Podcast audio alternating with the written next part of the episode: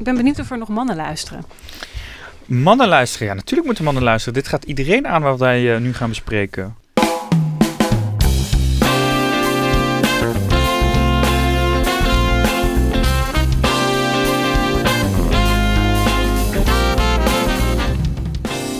Welkom bij Trace, een app van de VPRO en Human voor interactieve onderzoeksjournalistiek, waarin we steeds in een aantal weken verhalen maken over één onderwerp.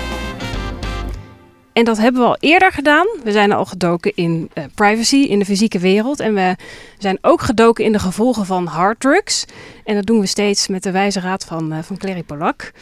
En nu gaan we met een gloednieuw onderwerp bezig. En ik heb er heel veel zin in. En dat is getipt door luisteraars van Trace. En laten we even luisteren naar Marlijn. Hoi Trace. Een serie over anticonceptie uh, en hormonen lijkt me interessant. Want ik zie dat steeds meer vrouwen om mij heen stoppen met hormoonanticonceptie, omdat ze daar uh, toch klachten van krijgen, zoals depressiviteit. Uh, ik ben zelf daar ook mee gestopt. Um, er worden heel makkelijk anticonceptie voorgeschreven aan pubermeisjes. Voor zover ik weet, waarom vinden we dat eigenlijk niet raar en hoeveel onderzoek wordt daarna gedaan? Anticonceptie, daar gaan we ons mee bezighouden. En nu lijkt het gelijk een vrouwending. Maar ik ben heel benieuwd. Volkan, wat ja. gebruik jij als anticonceptie? Ah, mijn moeder uh, die uh, luistert weer mee. Die, uh, die komt steeds meer te weten over mij. anticonceptie, ja, volgens mij alleen een condoom. Want ik weet niet of er andere dingen zijn. Volgens mij niet.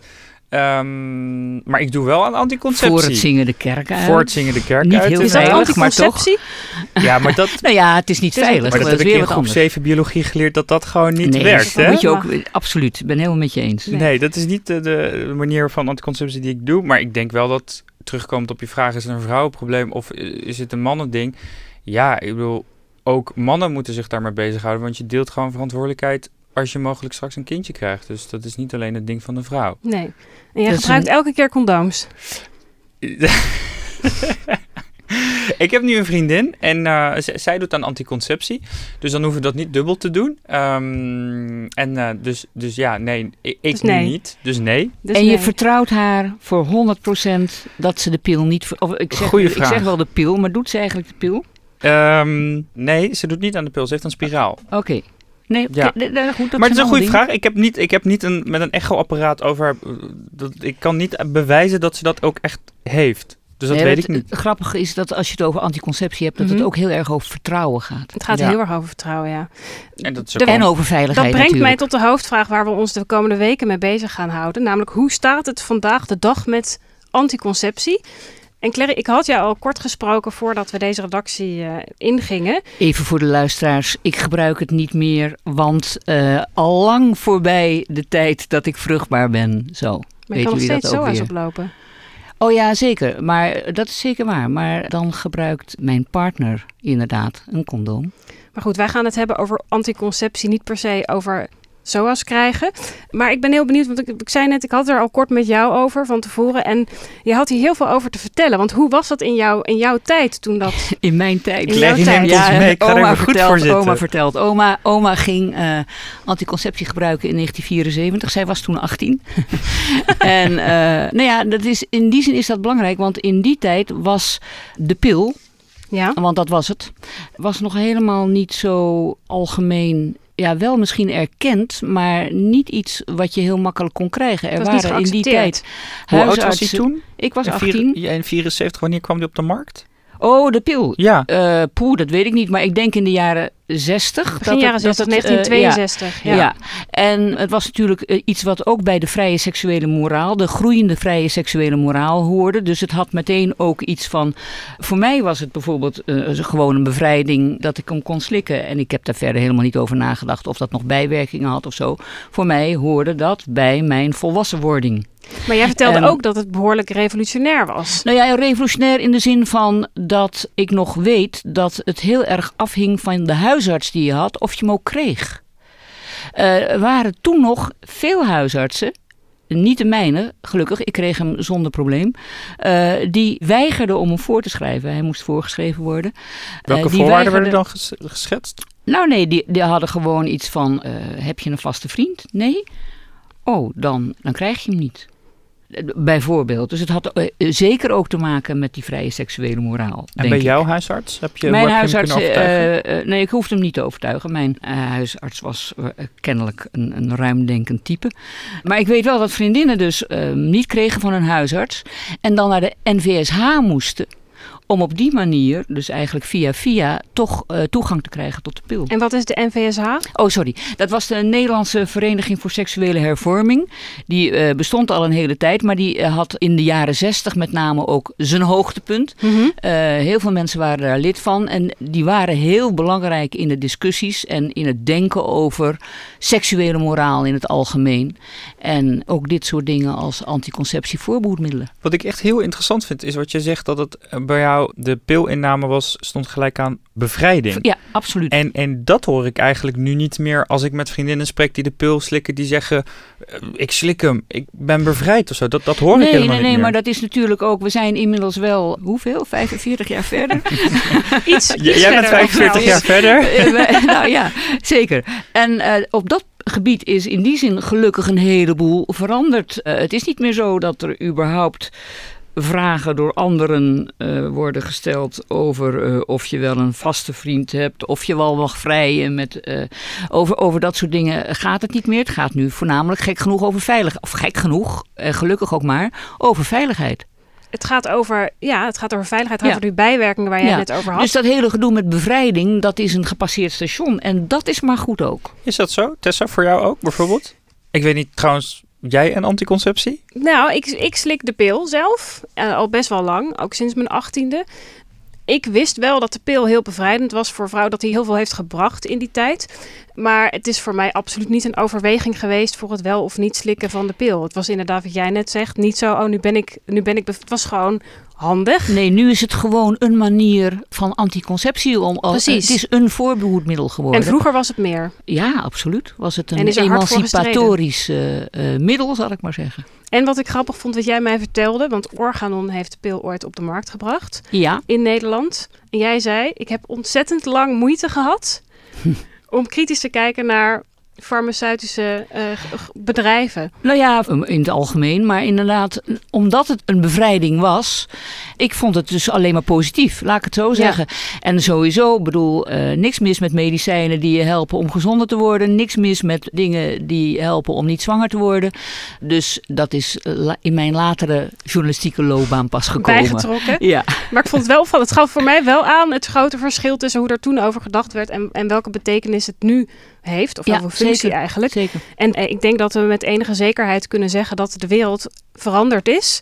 Pilmoeheid is aan het ontstaan, dat steeds meer vrouwen afstappen van de pil. De vrouwen die hem al heel lang slikken, omdat ze een soort aversie krijgen tegen bijwerkingen. Of het gewoon omdat het niet goed voelt. Ja, omdat het niet goed voelt. Want er is natuurlijk nu een soort van discussie uh, aan de hand.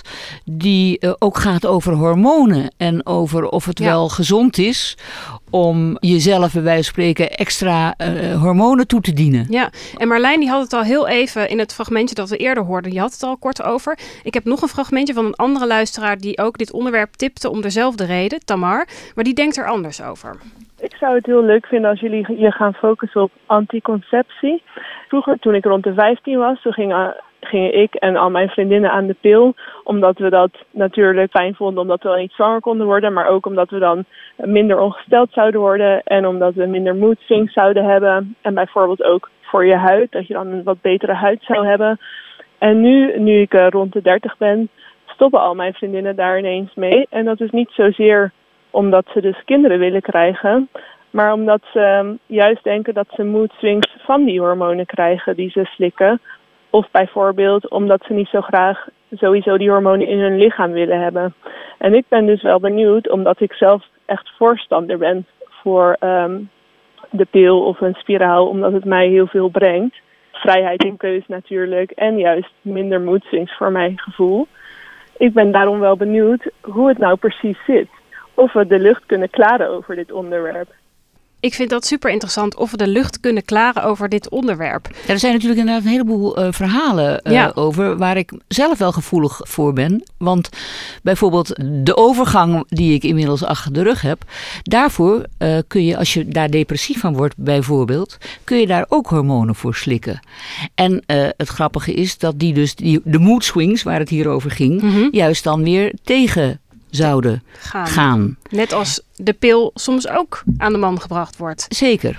Nou ja, die verhalen doen de ronde. Eh, en het is ook niet alleen Tamar trouwens die dit om zich heen ziet en Marlijn. Het wordt ook eh, bevestigd door cijfers van apothekers. Dat we eigenlijk de afgelopen vijf jaar steeds minder aan hormonale anticonceptie doen. En als we kijken naar het verschil tussen- tussen 2015 en 17 is er zelfs een afname van 8,5 procent. Dus we gaan echt, Mm. we, we stappen er echt steeds meer van af. Eh, en ik ben heel erg benieuwd dus waarom we dat eigenlijk doen. Want er wordt heel veel, wat jij net al zei, Clary, over geschreven. Er wordt heel veel over gezegd. Is de pil nou slecht voor je? En wat is er dan precies slecht voor je? Ja, want hij is ook heel erg veranderd hè, in de loop van de tijd. Ja, vroeger was hij veel sterker. Eh, Er is wel degelijk iets gebeurd met die Ja. pil, waardoor een aantal bijwerkingen natuurlijk minder zijn geworden. Ja, maar Eh, zelfs zeggen ze. zeggen ze. En het is, het is interessant, want ik, het eerste onderwerp waar ik in wil duiken is kanker. Loop je meer risico op het krijgen van bepaalde soorten kanker als je de pil slikt? Ja. En het lijkt zelfs dat, dat de wetenschap daar verdeeld over is. Ik heb artikelen gevonden over dat het de kans verkleint, maar dat het ook de kans vergroot. Eh, en ik ben eh, super benieuwd wat ik ga vinden. En wat ik dus heel graag bij deze wil doen, wat ik ook in de vorige redactie al deed, is luisteraars oproepen om zoveel mogelijk vragen of geruchten over anticonceptie in te spreken, op te sturen, hoe je het maar wilt. En wat we de komende weken gaan doen, is zoveel mogelijk van die verhalen of geruchten factchecken eigenlijk. Ja. Wolkan, eh, Ja. eh, de vraag is jou al gesteld. Hoe jij erover denkt en of je het een verantwoordelijkheid beschouwt. Ik ben wel heel nieuwsgierig, Mhm. overigens. Of het inderdaad een vrouwending is. De mensen die nu hebben ingebeld zijn... eh, ik hoor in elk geval alleen maar vrouwen. Ja. En ik zou daar wel nieuwsgierig naar zijn. Ja, precies. Ehm, dat was ook een van de eerste dingen die ter sprake kwam toen we dit onderwerp bespraken. Want ja, inderdaad is het wel een vrouwenprobleem. Met andere woorden, wat is de rol van de man in anticonceptie? En om die vraag te beantwoorden heb ik het afgelopen weekend het gewoon even gepolst. Om even rond te vragen aan mijn mannelijke vrienden. Het WK benieuwd. speelt, dat, dat weet je. Hè? Dus tijdens een Ja, voetbalwedstrijd deze vraag uitzetten was niet heel handig. Maar eh eergisteren heb ik het ook uitgezet bij een etentje. En wat ik toen wel opvallend vond, de mannen die aan tafel waren, die, die, die dachten er wel over na. En die konden wel een soort van meedenken. En eh, ja, het is inderdaad niet alleen maar een vrouwenprobleem. En eh, ja, mannen die hebben ook wel een verantwoordelijkheid. Eigenlijk een beetje het antwoord wat ik ook als algemeen, eerste, hè? Maar eerste hoe gaf zien ze het zelf? daarin ontbrak het een beetje, leek het in die gesprekken. Aan de andere kant, er zijn ook niet zoveel middelen voorhanden voor mannen om Nee. die Nee. anticonceptie in te zetten, Waarom behalve is, een condoom. waarom is die En- mannenpil er niet? Nou ja, ja Wolkan, wat ga jij onderzoeken? Nou, ik denk, er wordt al jaren geroepen dat er zo'n mannenpil op de markt eh, gebracht gaat worden. Maar ik ben benieuwd waar die nou blijft. Dus het is leuk dat we Ja. erover kunnen denken. Ja. Maar als die middelen er niet voorhanden zijn, dan, dan vraag ik me af hoe ver we in de discussie komen. En ik vraag me ook af, staat de vrouw daar wel op te wachten? Precies, zouden wij, wij vrouwen, Jullie die verantwoordelijkheid die uit handen mannen willen geven. eh, wel vertrouwen? Ja. Dat ze hem ook werkelijk nemen. Zou Ja? jij dat, Of eh, zouden we zou jij, zou jij eh, dat doen? Ik zou dat bij mij, de losse relaties niet doen. Ik vind het wel heel interessant dat deze vraag dus ook net zo goed vanuit de man naar de vrouw gesteld kan worden. Maar dat die vraag Zeker. eigenlijk Vertrouw niet jij wordt de vrouw? vertrouw jij... Ik vertrouw mijn vriendin dat ze een spiraal ja, maar wacht heeft, even. maar- je vriendin, Ja, mijn eh, mijn, mijn man, mijn vriend, allemaal goed. Maar je losse, de losse relaties, ja, dat is in dit geval waarschijnlijk nu geen sprake, weet Ja. ik niet. Maar daar gaat het even niet. om. Het gaat, ja, nou ja, dat is wel maar, een dan, verschil. dan, maar dan gebruik ik anticonceptie die eh, een voorboedsmiddel condoom. Dan ga ik dan dan, dan ja, Dus dan zou ik het wel iets dan zou ik wel iets meer wantrouwen. Precies. zeker. Dus nee Ja. is ook het antwoord bij jou. In je eerste repel ga jij duiken in de mannenpil, toch? Ja, in de mannenpil inderdaad. Ik ga uitzoeken wat de rol van de man is. Dus ik ben ook heel benieuwd als ik, eh, weet ik niet, een soort panelgesprek met wat mannen ga voeren. Of dit onderwerp speelt, hoe, hoe daarnaar wordt gekeken. Ik ben heel benieuwd. Ja, doe het dan niet tijdens de voetbalwedstrijd. Nee, dan... Bij de Raad van Clary wederom. Dit was alweer de allereerste redactievergadering van dit onderwerp, anticonceptie. En heb je dus tips voor eh Wolkan of mij, spreek ze dan in via de app of stuur ons een berichtje. Ehm Trace is van VPRO en Human en wordt gesteund door het Stimuleringsfonds voor de Journalistiek. De illustraties in de app zijn van Yara Ruby. En de muziek die je hoort is van de Raad van Toezicht. En de shout-out deze week gaat naar Alfred Koster, onze knoppenkoning achter het glas.